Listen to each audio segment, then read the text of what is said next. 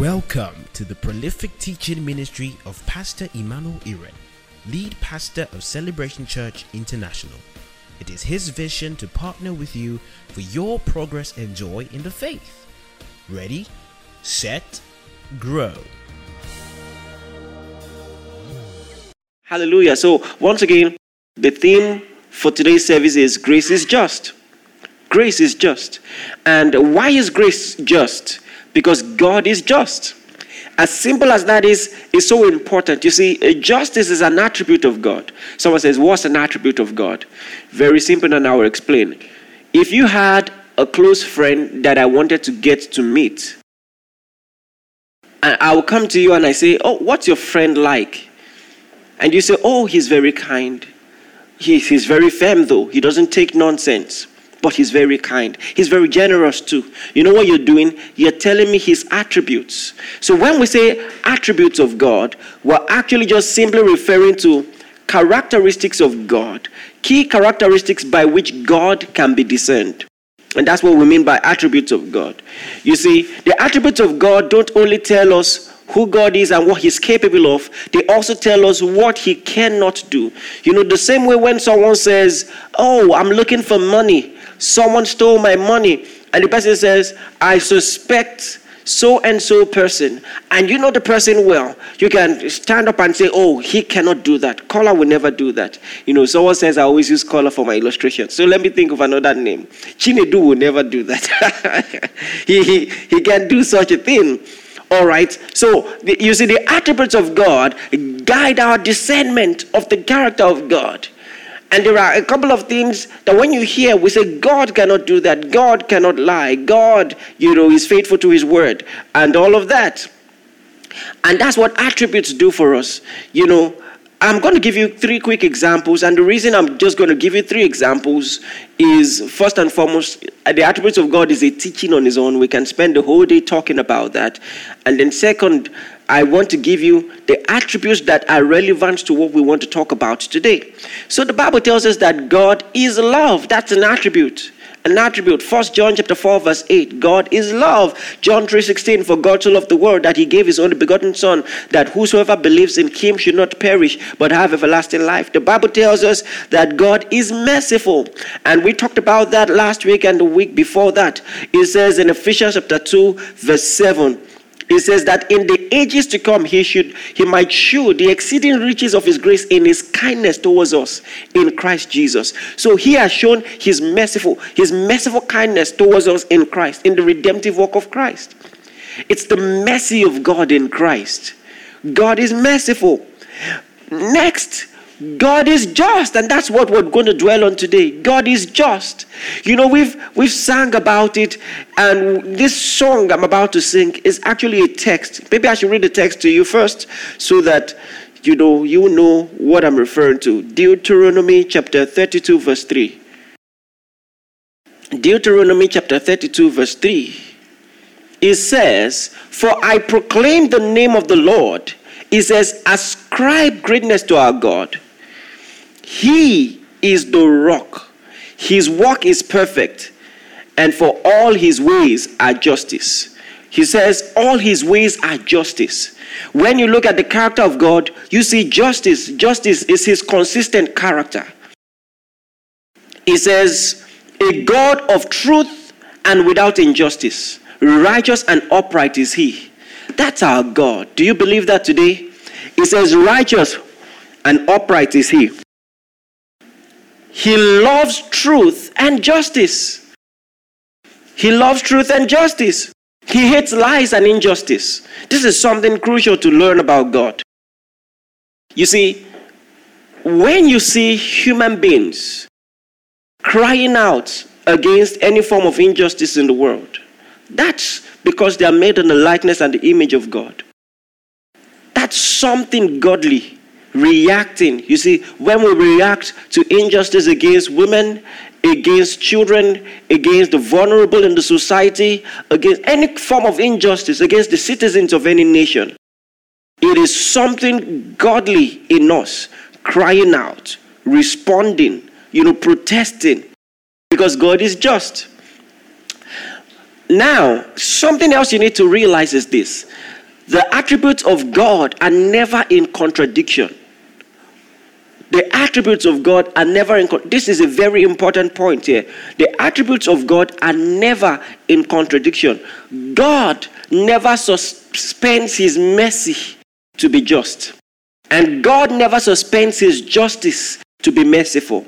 All the attributes of God are always and consistently in sync.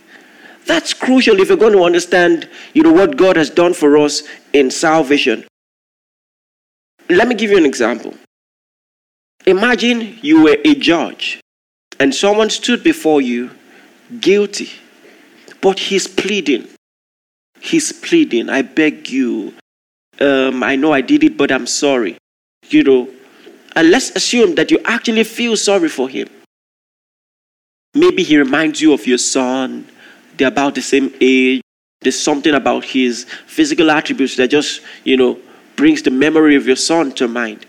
And now you wish you could have mercy, you know, and just literally just basically let him go. Well, it doesn't matter what you feel like doing, you have a legal obligation to make sure that everyone who stands before you in trial, you know, gets, gets justice. That's, that's how the system works. So, well, you might feel sorry for him, Maybe he's even a relative, someone that you know, or an old friend in school.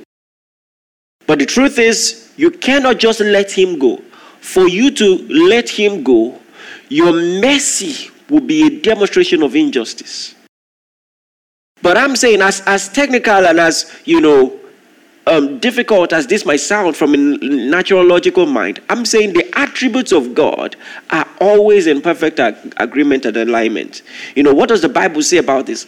Look at Exodus. Exodus, Exodus chapter 34. Exodus chapter 34, verse 6. Exodus chapter 34, verse 6. It says, the Lord passed before him, talking about Moses, and proclaimed. I have a lot to say about this. You know, Moses was saying, Lord, show me your face. But when you read carefully, you will see that what Moses was asking for was not the physical attributes of God, it was revelation. And that's why the Bible says the Lord passed by him saying. So it was a declaration. You see, you don't get to know God you know, physically and say, oh, God has beard you know, well, if God had physical attributes, he looked just like me. He, not you know, those beard gang, don't fall for all of them. Don't mind me, I'm beefing. But, but that wasn't what this was about. All right, it wasn't about physical attributes.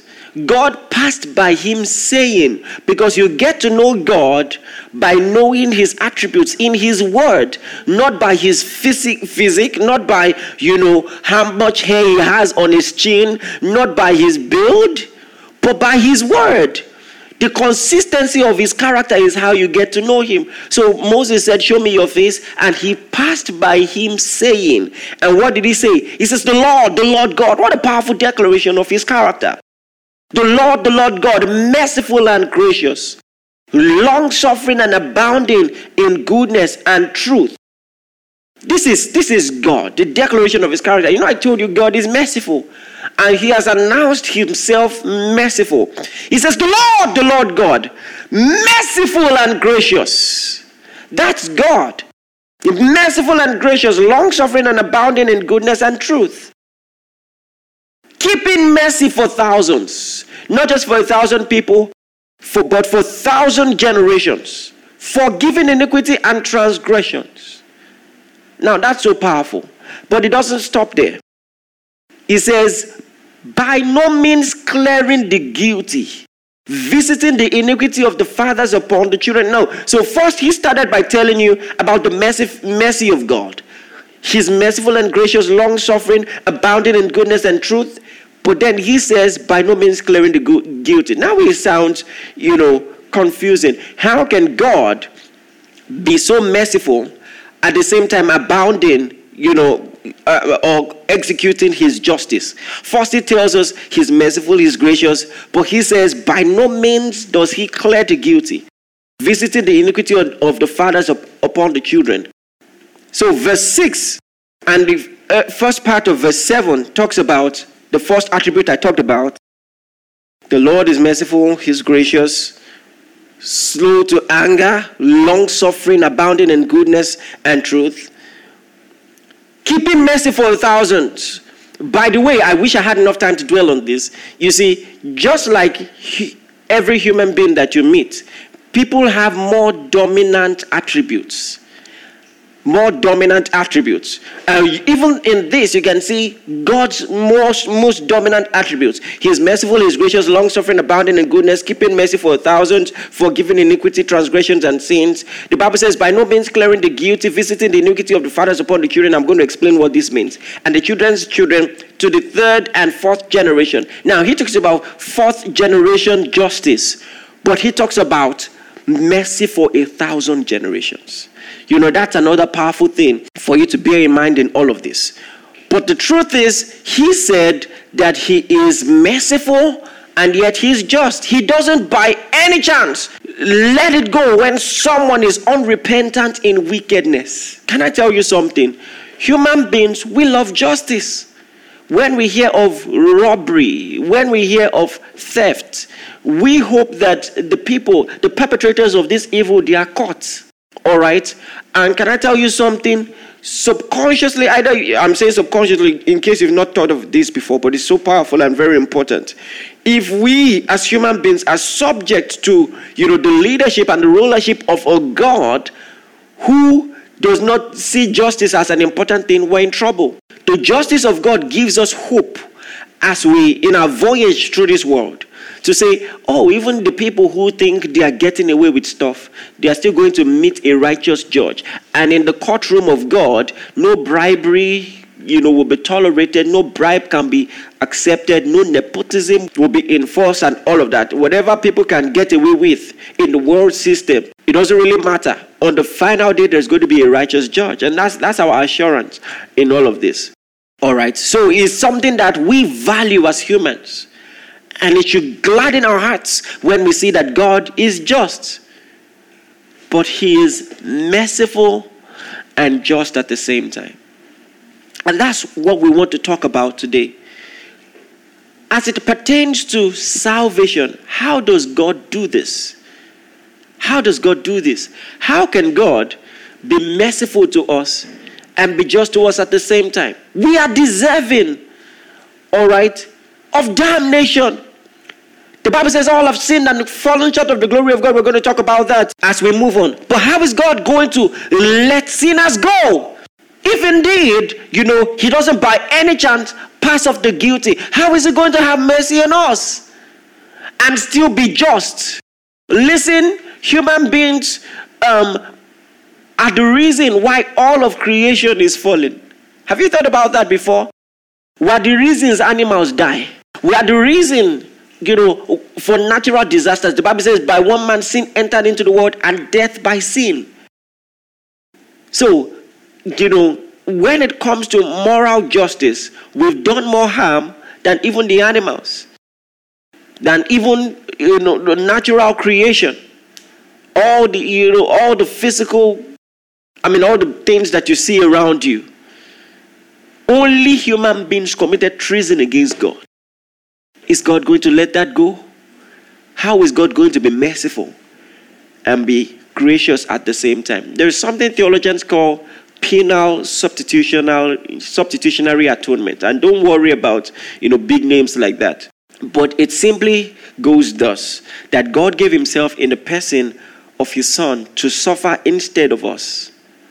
God gave himself in the person of his son to suffer instead of us the punishment and the curse as penalty you know, for sin due to the fall of humanity. It doesn't really matter how you structure that. But the summary of everything is God gave himself in the person of his son to suffer the punishment that was accrued to mankind based on the fall or due to the fall. And this is so important. So God says, I am just. Man must pay. But I want to have mercy because I'm also merciful. What will be done? He says, I'm going to come as a human. I'm going to take that place of a man. I'm going to die their death so that they can go free. It's just like if someone owed a lot of money, all right, and that money must be paid. You step in, all right, and you pay money for the person. And that's how, you know, being a guarantor works when it comes to loans, all right. So the person does not pay the money, so you step in and you pay what the person owes so that the person can go free. Well, that's what God did for us in Christ. He came as a man, suffered for us, died our death, was raised back to life for our justification. And that's what penal substitutionary atonement, you know, actually talks about. So eh, the genius of God is this that in the redemptive work of Christ, you see the justice of God and you see the grace of God. I take that again. The genius of God is revealed in, re- in the redemptive work of Christ.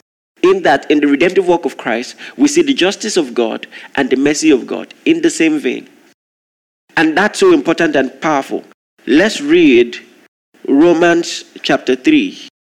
Romans chapter 3, verse 23 to 26. Romans chapter 3, verse 23 to 26. Romans chapter 3, verse 23 he says, For all have sinned and fall short of the glory of God. You know, this is a text we all know. We've heard many evangelists talk about this. All have sinned and fall short of the glory of God. You know, and I've said it time and again how that it is not proper for you to quote this and stop there. The verse ends with a comma in KJV colon in other translations, whatever you know punctuation mark you see at the end of that verse, we know for sure that you're not meant to stop the conversation there. He says, being justified freely by his grace through the redemption that is in Christ. So, how do we talk about the mercy and the justice of God at the same time? All have sinned and come short of the glory of God. What's God, just God going to do about that? All have sinned and come short of the glory of God. We deserve penalty, capital punishment. Don't forget the wage of sin is death. But what has God done about that? He says they are justified freely. And how can you justify people who deserve death with, without, you know, your integrity as a just God being tampered with. He says, being justified freely by his grace through the redemption that is in Christ. Hallelujah. In Christ, we have a ransom. So, because of the ransom, the redemption that is in Christ, all right, God can be merciful and be just at the same time. Because the demands of justice have been met in Christ, and so he can freely and generously forgive us of all our debts. And that's why, even though we have fall, we fall short of the glory of God by our own merits and by our own efforts, the Bible says we are justified freely. This is this is so important. This is salvation. This is the message of the season. The Easter is not about egg or whatever symbols you know. The, the, the I mean the the world has made up. All right, this is the message of the season that we fell short of the glory of God, but we have been justified freely by the redemption that is in Christ. He goes on to explain. In verse 25, he says, Whom God set forth as propitiation. Oh, glory to God. Now we're talking legal terms. We're talking, you know, terms of in divine justice. God set forth Jesus Christ as propitiation. Propitiation is payment in case of failure.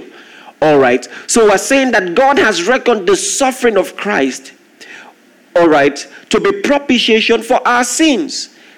He has accepted what was meant to be wickedness on the path of men. God has endorsed it as substitution for our sins. Propitiation for our sins. He says, by his blood, God has set forth as propitiation by his blood through faith. And now, this is the part, this is the interesting part to demonstrate his righteousness. See, the redemptive work of Christ doesn't just commend, you know, our righteousness in Christ. It commends God's righteousness. You see, in the redemptive work, we see the righteousness of God displayed. He wasn't merciful in a way that made him unrighteous. In the way he went about it through the concept of propitiation, through the concept of penal substitutionary atonement, you see, we see his righteousness in his mercy. He says to demonstrate his righteousness because in his forbearance, God has passed over the sins that were previously committed. Hallelujah. Oh, glory to God. God has passed over the sins that were previously committed. Verse 26 to demonstrate at this time his righteousness, that he might be just and the justifier of the one who has faith in Jesus. So, in Christ, in the redemptive work of Christ, God is the just justifier. Not only is He justifying us, He's not justifying you us in a way you know that that damages His integrity as a just God. He is a just justifier. Hallelujah. So, from the eyes, from the legal perspective, you look at how we went about it and you say, This is right. This is only fair. This is the right thing to do. This is the right thing to do. To demonstrate at this time his righteousness, that he might be just and the justifier in Christ and in the redemptive work. God is not just the justifier, he is just. Hallelujah. In His mercy, we see justice. This is so important, and I will tell you why this is important later. But let's move on. Look at Ephesians chapter 1, verse 3. A text we all know and we quote so often. You know, and you see the merciful justice of God in there. It says, Blessed be the God and Father of our Lord Jesus Christ, who has blessed us with all spiritual blessings in heavenly places in Christ. You know, when you think about this, the Greek word translated blessed is eulogia, you know, or eulogio, depending on the tense, you know, and it means to speak well of someone. You know, God speaks well of us despite all we've done. This is meant to be scandalous. How can you speak well of people who have done wrong?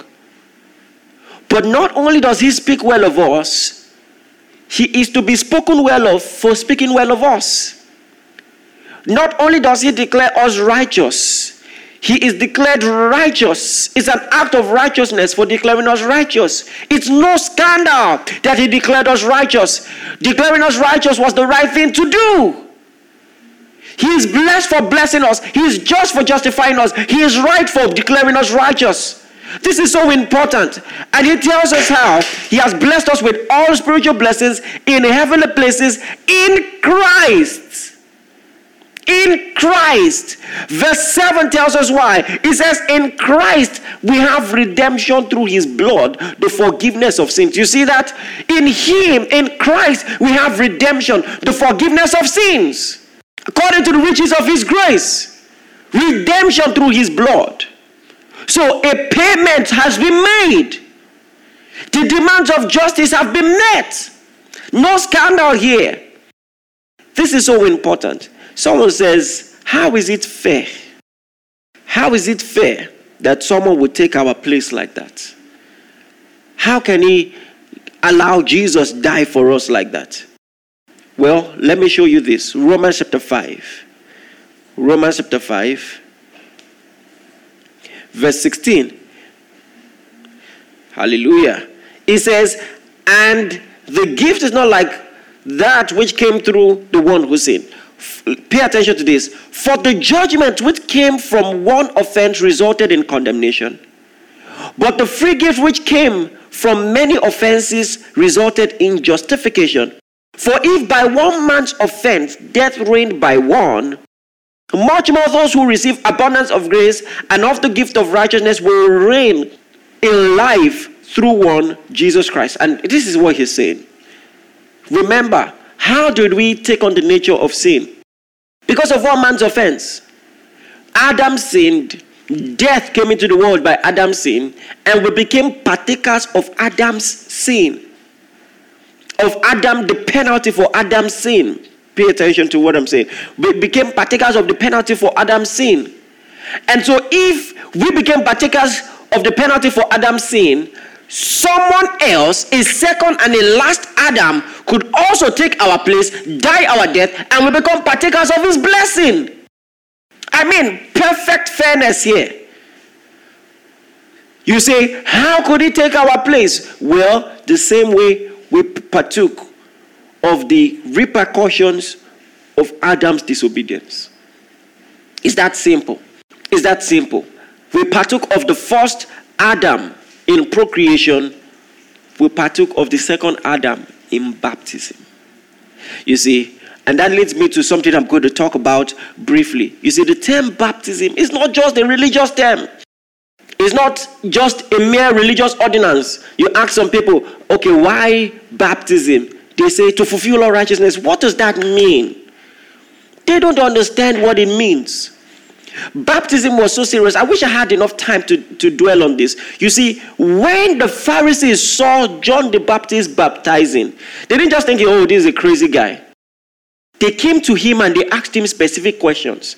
They said, Are you the Christ? If you are not the Christ, why are you baptizing? Ah, yeah, yeah, yeah, yeah, yeah. did, did that ever occur to you? If you are not the Christ, why are you baptizing? By what authority? Because they knew baptism was associated with the blotting of sins. And so, what John did was to say, you know what? What I'm doing is to symbolize the real baptism. All right? This is a real baptism. I'm just a voice crying in the wilderness saying, Prepare the way of the Lord. So, by doing this with water, I am preparing the way. I'm announcing what Christ, the real Messiah, was going to do in the real baptism. He says, I baptize with water unto repentance. But he that is coming after me is mightier than I, whose shoes and latches I'm not worthy to untie. I baptize with water, he shall baptize with the Holy Ghost and with fire. That was real baptism. Baptism, all right, is just a doctrinal term to describe how we become partakers of the redemptive work of Christ. That's what it is in simple terms. It's a doctrinal term that describes how we become partakers of the redemptive work of Christ. And I'm going to show that to you very briefly. Turn the Bibles, Colossians. This is good stuff. This is good stuff. This is good stuff. Good stuff, I tell you. Colossians, we'll read chapter 2, chapter 2, verse 12. Colossians chapter 2, verse 12. Hallelujah. Pay attention to this. This is good stuff. It says, buried with him in baptism. Isn't that powerful? You see, in the eyes of an, of an observer, Jesus was a great man, and people arrested him, and then they killed him, and then they buried him. All right? But right now, in the eyes of Revelation, he says, You were crucified with Christ. You know, the Bible says we're crucified with Christ. Romans chapter 6, from verse 1 to 3. The Greek word translated crucified was the exact word that was used for the two thieves that were, I mean, literally crucified side by side Jesus. The same Greek word. So, in, in, in, it is almost as if it was literal in the legal system of God as if we were actually literally crucified with Christ. It says we were crucified with him, and now he says we were buried with him. How? In baptism. That's what baptism is. Our identification with the redemptive work of Christ. That's what baptism is.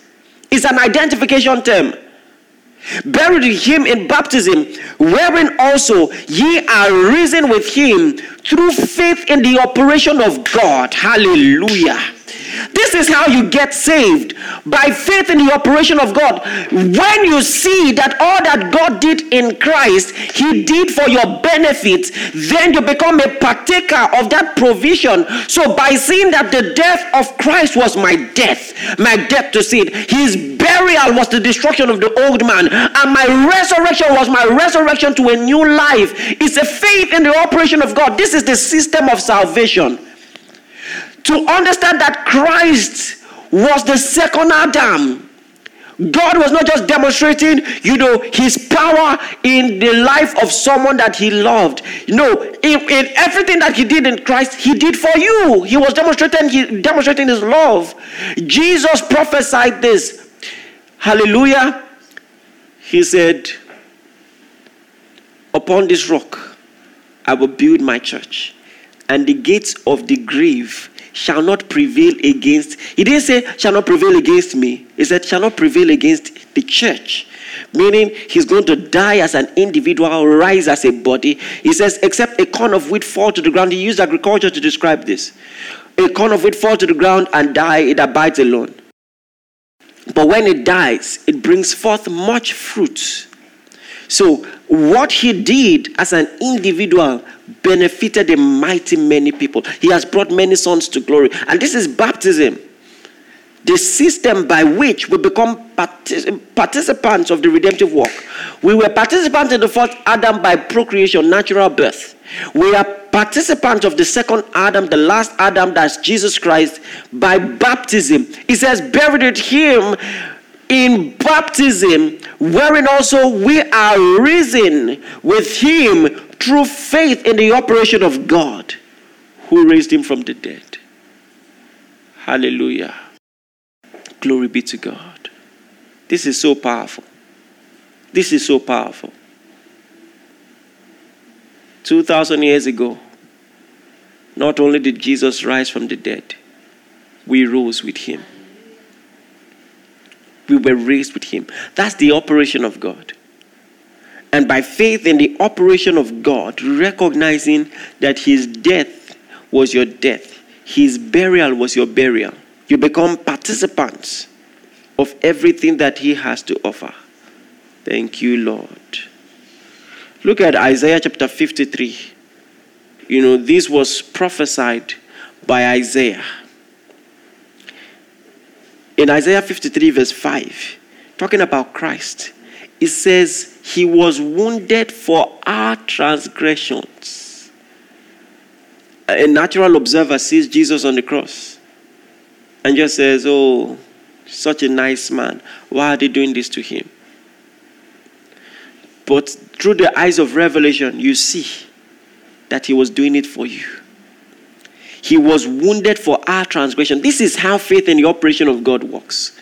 He was wounded for our transgressions, bruised for our iniquity. The chastisement for our peace was upon him. And by his stripes, oh, by his stripes we are healed. By his stripes, by his death, we are saved. This is so powerful. He says, All we like sheep have gone astray, we have turned everyone to his own way, and the Lord has laid on him the iniquity of us all.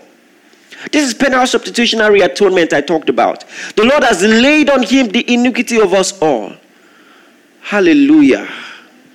Glory to God. Verse 10 says, Yet it pleased the Lord to bruise him, he put him to grief. When he make the soul an offering for sin, he shall see his seed prolong his days. Now he's talking about not just Christ, but his seed. He's saying that the death of Christ and the resurrection thereof is going to birth a new generation. That's you and I. The days of Christ are prolonged in us. Hallelujah. Glory to God. Verse 11 says, He shall see the labor of his soul and be satisfied. The demands of justice are satisfied. He says, By his knowledge, my righteous servant shall, shall justify many, for he shall bear their iniquities. This is, this is, this is the proper confession to have on a day like this. He has borne my iniquities. Oh, glory to God. He has borne my iniquities. You know, not just to watch, you know, a movie about the death of Jesus and to say, oh, why did he die? And all of that. No, you respond with revelation and say, Oh, he has borne my iniquities. Thank you, Lord, for dying for me. You've borne my iniquities. And that's what Ephesians chapter 2, ah, yeah, yeah, yeah, yeah, yeah, was talking about. We read that last week, and I want us to read it through a new lens now. A new lens now as I prepare to round off. Time flies when you're having fun. Ephesians chapter 2 from verse 1. It says, And you he made alive now, look at that. You know, you, you just read in the Gospels about the resurrection of Jesus. But now he's talking about your resurrection. You, he made alive. Who were dead in trespasses and sins. Who were dead and he has made us alive. He says, in which we once walked according to the course of the world, according to the prince of the power of the air, the prince, the spirit that now works in children of disobedience, among whom we connected ourselves in the lust of the flesh, fulfilling the desires of the flesh and of the mind, and were by nature the children of wrath, even as others. But God, who is rich in mercy, for his great love wherewith he loved us, even when we were dead in trespasses, has made us alive in Christ. Now, he's talking about resurrection, and not just the resurrection of Christ, but our resurrection. God who is rich in mercy for his great love wherewith he loved not just Christ. So the resurrection was not just the love of God demonstrated in his Christ, but for, for us, all of us. The love of God demonstrated for us. For the great love wherewith he loved us, even when we were dead in trespasses and sins, had made us alive together with Christ. By grace are you saved, and has raised us up together, you see in the resurrection of Christ, we rise. Glory to God. Has raised us up together and made us sit together in heavenly places in Christ Jesus. This is what Ephesians chapter 1, verse 3 was describing. He has blessed us with all spiritual blessings in heavenly places in Christ. That's beautiful. Glory to his name. Glory to his name. That's wonderful, isn't it? He made us sit together with Christ in heavenly places. Look at Romans chapter 6. Romans chapter 6. Romans chapter 6. We'll read from verse 1 to 3. let's just read verse 3. Romans 6 3. It says, Do you not know that as many as were baptized into Christ were baptized into his death? Look at that. Were immersed into his death. So we died. We died two years, 2,000 years ago. The old man was crucified. Hallelujah. It says, Therefore, we were buried with him through baptism into his death, that just as Christ was raised from the dead by the glory of the Father, even so we should walk in the newness of life. So it wasn't only Christ who had the newness of life in the resurrection, we have the newness of life because of Christ. This is so important. He says, For if we have been united together in the likeness of his death, this is Christian identification. We've been united together in the likeness of his death, certainly also shall we be in the likeness of his resurrection. Knowing this, that our old man is crucified with him. It wasn't only Christ that was crucified. We were many on that cross. they saw only one person, but there was a lot of us. Our old man was on that cross too. Nails were driven through the wrists of our old habits, those sinful propensities, nailed to the cross. We were buried with Christ. We rose up new men we walk in the newness of life. Say that with me. I walk in the newness of life. Hallelujah. He says, For he that is dead is freed from sin. You see that? Freed from sin. Glory to God. Ay, ay, ay. This is amazing. This is good stuff. This is good stuff. This is the good news. You know, and one story that describes this perfectly it's a very unassuming story because when we think of that story, you know, we just think of something else. We don't, we don't really see how that depicts in such a powerful manner, you know, the redemptive work of God in His Christ. Pilate was determined to let Jesus go. He knew, the Bible says that he knew that the, the, the Pharisees wanted him crucified out of jealousy. He knew. Also, his wife had had a dream warning him this man is innocent, have nothing to do with it. He was determined to let Jesus go. In fact, he was trying to get Jesus to just make an appeal, but Jesus was silent. He knew what he was about to do had to be done. If Jesus wanted to be released, it could have ended with Pilate. And Pilate was like, You know, I have power to let you go. And Jesus wasn't having any of that. It's a story for another day. And eventually, Pilate, you know, had an idea. He had an idea. Still in the bid to let Jesus go. He said, Well, according to legal customs, I'm entitled to release one prisoner to you every year. So I present an option. There's a guy named Barabbas, the most notorious criminal in town, who had been caught, who had maybe like the Shekau of our time. Time. Can you imagine that? You put him on the stand, Barabbas, and then you put Jesus. What did he really do? Who did he kill? All he did instead was bring the dead back to life, heal the sick, cleanse the lepers. So he, I mean, it was meant to be easy. You know, it was meant to be easy. This was a no-brainer. Barabbas, Jesus, of course. Let Jesus go. It's not that serious. Pilate, I see what you did there. I see what you did there. You know, I mean, it was meant to be easy. Jesus against Barabbas, blasphemy. Why would you even do that? Okay, okay, okay, let Jesus go. Yeah, we might have, maybe we don't really like him that much, but we'll give anything to make sure Barabbas does not return to the community. Well, interestingly, the people were not having it, you know, they were so determined to annihilate Jesus. And to, to the shock of Pilate, they screamed, Free Barabbas! Crucify Jesus! Free Barabbas, crucify Jesus. You know, this is this is incredible. What? Free who? Crucify who? Are you really going to let Barabbas go? But they, they screamed yet more. Crucify Jesus. Free Barabbas. Crucify Jesus. Free Barabbas. Eh, this was a very sad and sorry day. At least Pilate must have thought so. Now, not only is an innocent person going to be killed, one of our notorious criminals is going to be released. And here is the part that should touch you. Just think about what might have been running through Barabbas' mind. He's just like, oh, wow. So, despite all I've done, I'm going to be freed because of this guy. Who's this guy? You know, yeah, because of this guy, Jesus, I'm going to be released. The people are screaming, Barabbas, Barabbas, Barabbas. Maybe even feels entitled.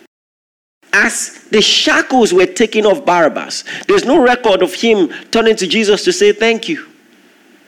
But listen, on Jesus' account, the worst of the criminals is released. Think about what must have been running through Barabbas' family, their mind, you know, when he got home. How come? What are you doing here? How were you able to get here? Did you break out of jail? And he says, No. It's hard to explain. One guy named Jesus took my place. It is because of him and on his account that I am free. This is a beautiful picture of redemption. Because of Jesus, because of his death. The Bible says, all right, the Bible says, all have sinned and have fallen short of the glory of God, he says, being justified freely by his grace through the redemption that is in Christ. This is the grace of God in Christ. I said I was going to answer a question. The Bible says, you know, we read in, in Exodus, it says that God is merciful and gracious, slow to anger, plenteous in mercy, long suffering, and all of that. And he says, but he won't in any way pass off the guilty. But he will met that punishment even to the third and fourth generation. So the question is how was God going to be merciful and yet not pass off the guilty? Visiting the iniquity on the fathers upon the children. So the question is how did God visit the iniquity of the fathers? By putting their iniquity on Christ. Letting Christ bear the full wrath and the demands of justice for our sake. This is the message of the season. Listen, someone died your death. Now you owe him your life. You owe him your life. Can I tell you something? Just in case you're listening to me and you're not born again. Someone died your death. You don't have to die. You don't have to die. Can I tell you something? Um, there are a lot of people who, whose lives have gone because of the pandemic. But a good number of them are probably more alive than you are if you're not in Christ Jesus. Anyone who dies, who heard this message and believed it, the Bible says at the trump of God, he will rise again. But you can be dead while you, while you yet live. And I want you to respond to this message. If, if you are not born again, but you heard this message and you believe it, you know, I just want you to go a step further, just as a demonstration of faith, to confess this with me. Say this with me, Lord Jesus, I believe that you died for me. I have faith in the operation of God, that your death was my death, your burial was my burial. And by faith, I'm risen to a new life. Thank you for your life. Thank you for your life. I have faith in you. I believe in you. And right now, I receive your Holy Spirit into my heart. I am a new man. I'll never die again. The body of sin is destroyed. I'm empowered to live for you. Glory to your name. Just worship Him wherever you are. Give Him the praise right now. Give Him the praise right now. Thank Him. Thank Him for the cross.